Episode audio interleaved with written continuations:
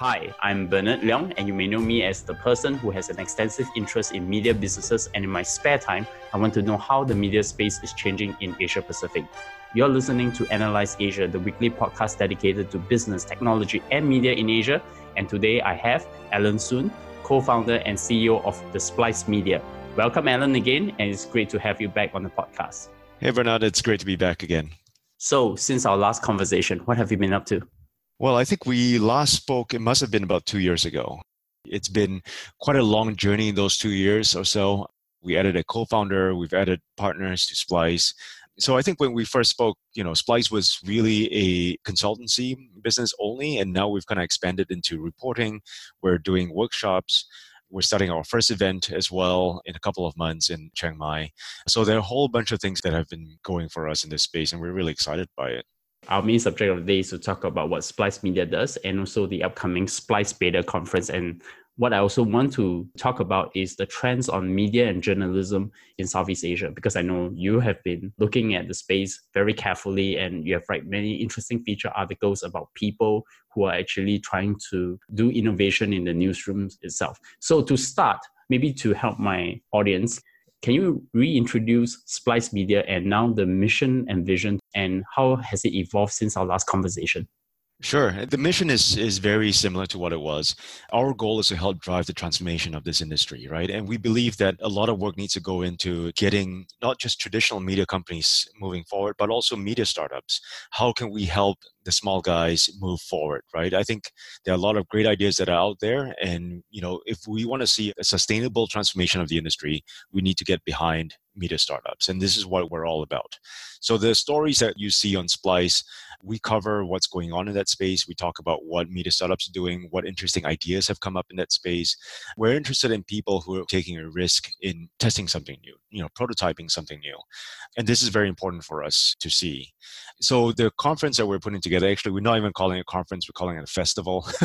we're doing this because we want to see a celebration of what's going on in this space. We believe that, you know, in the past couple of years, and you know this very well, the narrative around media has been so negative that it's a lose lose situation for everybody, right? We think that instead of having this narrative of media is dead, media is dying, media has lost trust, you know, there's actually a really positive story to be told in a region like this. We're seeing some really interesting media startups that are coming up, and that's what we're trying to do at Splice Beta, our festival. We're bringing together a whole bunch of really interesting media startups as a way to celebrate what they're doing, we're bringing together the founders, the entrepreneurs behind them. We're also bringing together the investors so that they can see what's happening in that space as well. So I know that you want to talk about the new festival, Splice Beta. Can you talk about where is it going to be happening and who's the intended audience for this conference? Sure. Yeah. So this is happening in Chiang Mai on May 1st to 3rd.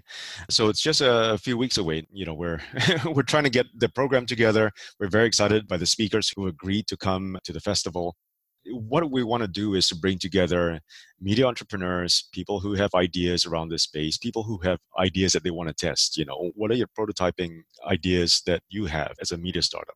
We're bringing together young journalists who are also in the space who care about where media is going because, you know, they're trying to build a career in media and that career has changed tremendously the jobs to be done in newsroom are very different from what it was you know 20 years ago when i started my career we're also bringing together the investors who've been backing some of these startups over the past few years. We're also bringing together academics, you know, so we can have a conversation around what are some of these new jobs that are coming up in this space and whether are we equipping young people with that capability. So we're super excited about what we're trying to do in Chiang Mai you know it's a media festival we're also thinking about it in terms of a district right so if you've been to chiang mai this is actually in the Nimman district where you find a whole bunch of great media startups. You find digital nomads, you find co-work spaces, and we think that this is a really cool way to have a festival instead of you know your standard hotel conference room where everyone's cold and everyone's got bad coffee.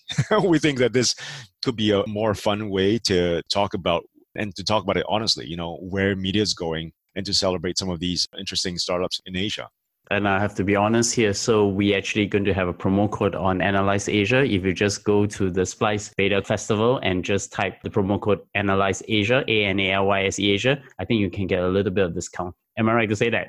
Absolutely, of course. Yeah, so go to splicebeta.com Buy your tickets there, put in the promo code. So I want to come back to the conversation then. Who are the interesting speakers that are going to come to this festival? I mean, I saw some names from Chasing Media, New Naratif, correct, Malaysiakini. That's right. So, like you know, Malaysiakini is interesting to us because I call them the granddaddy of media startups in Asia. Right? These guys have been around for 20 years. It's been a long slog for them trying to build a, a media business that can sustain itself, and that's what they've done. They've also contributed to a change of government a year ago just by the sheer weight of their reporting, right? So they've shown resilience, they've shown an ability to, to build a business model that sustains itself, and that's why we're celebrating them.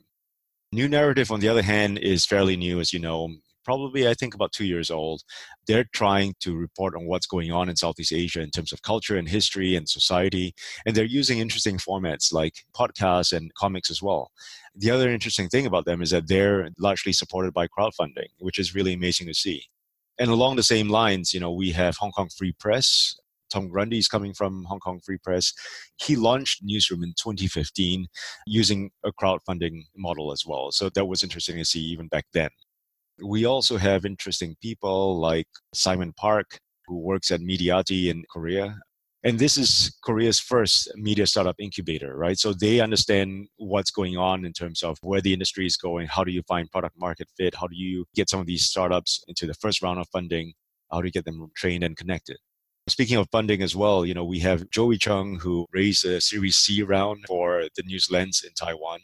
So that's an interesting one as well you know, we're getting Joey to talk about how they managed to pull that off.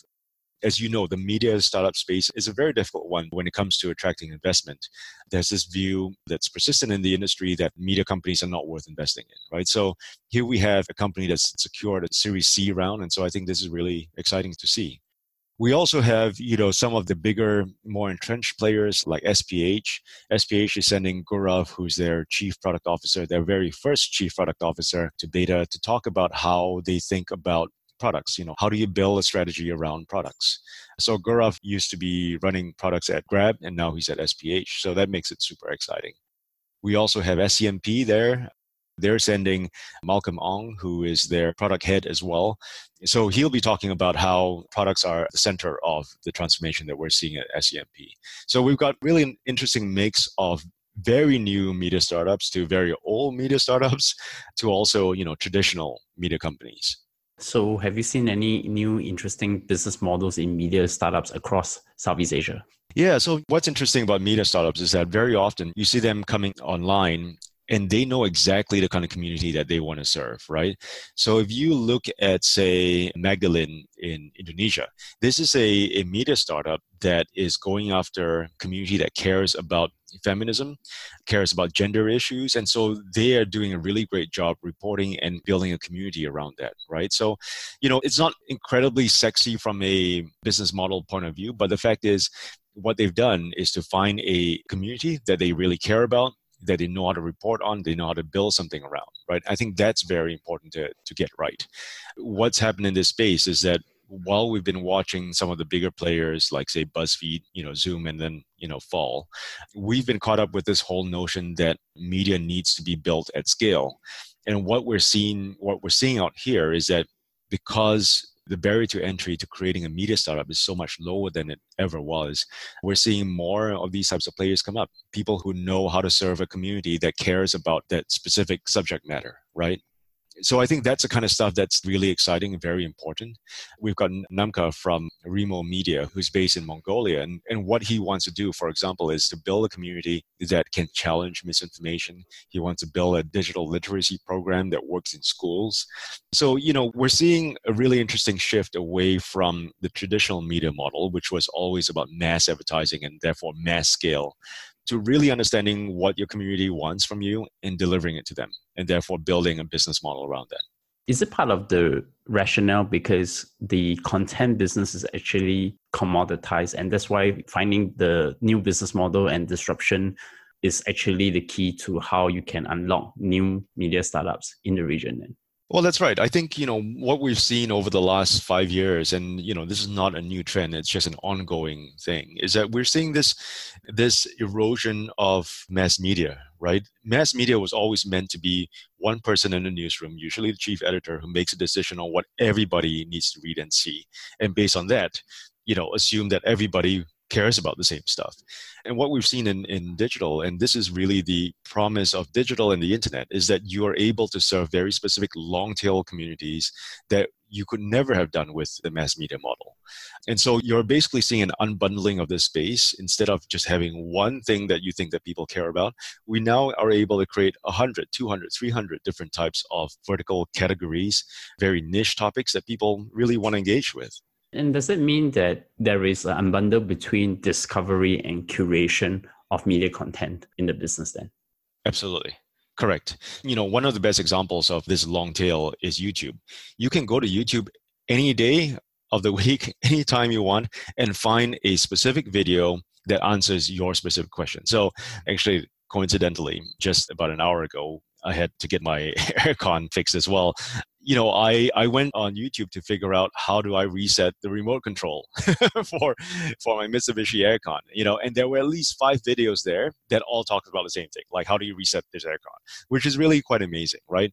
So that's a kind of long tail content that the internet strives at right? This is really the power of the internet to create as many subject lines as you want.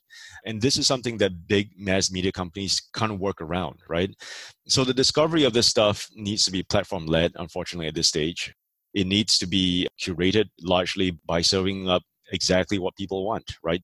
You need to be able to establish strong intent clear intent and making sure that people get the content that they want I want to go back to the business model side. So, have you seen? I mean, in the US, they have very mega trends. Like, for example, there was two, three years ago when we thought there was pivot to video. Now it's pivot to paywall, and then you know they're going to be pivoting to something else. I don't care. But have you seen any interesting new ideas that come across other than subscription? That seems to be maybe the clearest way to build the direct transaction between the customer and the media outlet. Then. Yeah, I think you know this stuff around memberships is important because it's it's answering that question, right? The question is, are you giving your community something that they really want? It's as simple as that, right? And if you're giving people what they want, someone will pay for it, whether it's the the end user or you know someone who wants to pay for access to that community. So some of the interesting things that, that we've seen in this space is just this creation of vertical media companies over time. Vertical media companies are, are generally unsexy. Uh, we consider ourselves a vertical media company because we're a B2B service that reports on media for media people. So, in that sense, we're not ever going to achieve the kind of scale that, that we've seen in mass media. But what's happening in this space is that you're seeing interesting little media startups that come up who know how to identify exactly the kind of audience they want to go after. I recently stumbled on on one in, in the US, which was really interesting. They only do one thing, which is to report on what's happening in seniors' homes. Not in terms of, you know, issues in seniors' homes, but more in terms of describing the business around senior accommodation and, and senior living. This is the kind of stuff that exists out there that most people don't think about because they don't you know normally run across this type of content. But if you were in that stage of life or if you ran a business that was catering toward an older generation and of course you know an older generation is able to pay for this stuff as well you're then creating a community and you're finding ways to to monetize that. Monetizing could be as simple as you know as events. It could be you know affiliate deals. It could be building a content network around that you know there are so many ways to to serve a community. And the only way for us to get there is to really embrace the fact that the internet is meant to be a long tail delivery system. I don't want to be mean but i still think that advertising is a pretty big business model for some of the media outlets out there. Sure. I agree with that too. I think my question wants to go into thinking about how are media outlets that requires advertising as a business model, are they still at the mercy of aggregators such as Google and Facebook, the duopoly, in terms of distribution? Yeah, so exactly. And this is one of the problems that is inherent, right? The assumption that you can create a piece of content, throw as many eyeballs on it as possible. And because you're throwing all these eyeballs, you're able to monetize that page for more. That's that's the assumption that exists in that space. That's the assumption that we've made almost from day one when mass media was built. That is not sustainable in the future just because people are spending the time elsewhere. It's as simple as that right? I think that the cost to reaching your audience on those platforms will go up. There's just no two ways about it. Unless, of course, you're speaking to a very niche audience. And again, you know, this is where we go back to communities, right? If you are able to reach that community with very specific targeting and you're reaching an audience that no one else cares about, right? That's how you're able to keep your prices down, your costs down in terms of targeting. But if you're going for a mass audience that is demographically targeted, then you're going to miss some of these opportunities that are out there. It's a never-ending game if you're going to go for a mass media model and you know your goal is to move the needle by adding another zero to your page view number, right? That's a no-win situation. The acquisition cost for audience is always going to keep going up in that space. I want to go back to the traditional media outlets. They are also starting their own transformation in their case, what other steps are they taking to deal with their own disruption? Because I think the distribution is kind of taken away from them yep. by Google and Facebook. So they're no longer the gatekeepers to that distribution channels itself. That's right. I think the important thing is to stir a conversation around utility, right? What is media meant to do? And I think this is where a lot of the larger companies have a hard time with because it's very hard to answer that question for them. Like, why do you exist? How do people use you? Right? If all you're doing is reporting on stuff that not enough people care about, you know, and even less are able to act on, then you're not providing that utility. For example, you know, the moment you unlock your phone these days, you're bombarded with all these different notifications. There are so many things for you to do. You have jobs to be done. You have people to respond to. You have things that you want to find out. All of these things exist in that space, right? And I think that if you are a big media company and you haven't figured out your purpose and your utility to your audience, then I think you're in a very difficult spot. So some of the interesting changes that we've seen in this space have come from, say, you know, South China Morning Post, which is into its third year now, I think, of transforming itself. And basically, they're unbundling what was the newspaper. The traditional newspaper came with all these multiple sections in there. Were these sections useful to people? You know, in many ways, we don't know all we know was that people wanted to pay to run ads in those sections and so that's why we have those sections. But if you were to take a few steps back and ask yourself you know what are some of the things that people want? How can we be useful to this specific audience group and how do we build new products for them and you know, if you look at some of the new products that have come out of the SCMP, I think you know that's pretty impressive, right? So that's a kind of transformation that we want to see, right? We want there to be a strong product-centric approach first, where you have someone asking the very basic question: Is this product useful? How is it useful? And once you're able to figure out its utility, then you know talk about monetization. That comes later, I think. I think there's another question that comes in play is regulation. Yeah. Given that we have a lot of changes in government and it seems to move towards a slightly authoritarianism type of governments uh, these days in Asia Pacific. How do media outlets actually tackle against regulation and governments which do not support free press? I mean, the Philippine situation is probably the best example. Sure. But, you know, also to be fair, this isn't new to Asia, right? We've always had governments that were never media friendly to begin with. So, in many ways, some of these things are an extension of that. I think what's unique about, say, the Philippines or even India is that you have populist governments in place. These governments are very popular, whether some of us like them or not. And I think that's one of the things to call out, right? You're up against governments that are very popular and who have very strong views about where media should be and the role of media in these places. So, you know, in terms of regulation, I think what's going to happen in this space, and, and I think we're seeing a lot of this already, right? Governments wanting more access to information and data that the large platforms have. They want the ability to take down content that they don't agree with. So, a lot of that in a way it's not new. They've always been able to assert that pressure whether you were a newspaper or a broadcaster or whatever right? The only difference is that now you're dealing with a big multinational tech company that has its own rules and that's where you're seeing that friction. And what are your current perspectives on thinking about things like investigative journalism across asia pacific? I mean can be specific to even southeast asia which you operate in yeah, I think, you know, investigative journalism is important work. It's something that sheds light on what's really going on. It's something that provides insights into how society works in ways that don't get covered elsewhere. the struggle with investigative journalism, and that's the case, I think, you know, everywhere, is that it's hard to make that sustainable as a business on itself because to do an investigation, it could take months, it could take a year, two years, three years. So some of these things take a long time to to build out. And that's where the struggle is. You know, how are you going to be able to fund that project until it's done? I think that is important work that needs to be done. The question is how do we how do we measure the impact of that? And in a lot of these cases, I mean, there's great investigative work that's being done all the time. They just don't see the light of day. If they don't see the light of day, then they don't have that ability to change society and change governments if that's a goal of, of that project. So I think there's a real need for that. I also feel like, you know, there needs to be a better way of connecting those with people who are able to take that information and act on it.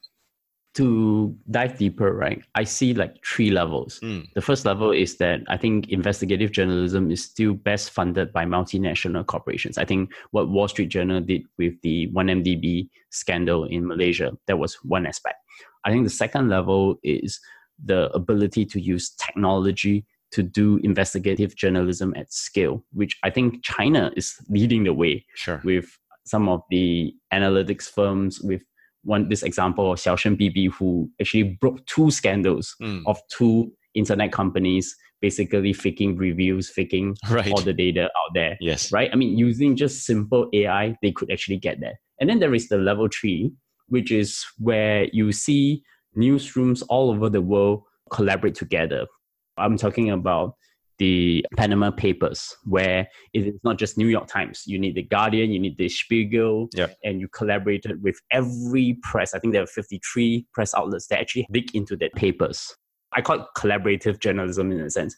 So, in these three levels, do you see parts and pieces are actually starting to happen outside of the China US sphere or even Europe as well? Yeah, there's been a lot of, of this work that's already been done. You know, Philippines is a great example of having that tradition. There's a small media startup called VERA Files in Manila that basically does that. They take one specific topic and they go deep on that. And you know, Rappler itself has been doing its own investigative work, right? So there's a lot of that that already exists out there. You know, again, it's a matter of finding a way to connect that with the right audience that's able to make an impact on that, right?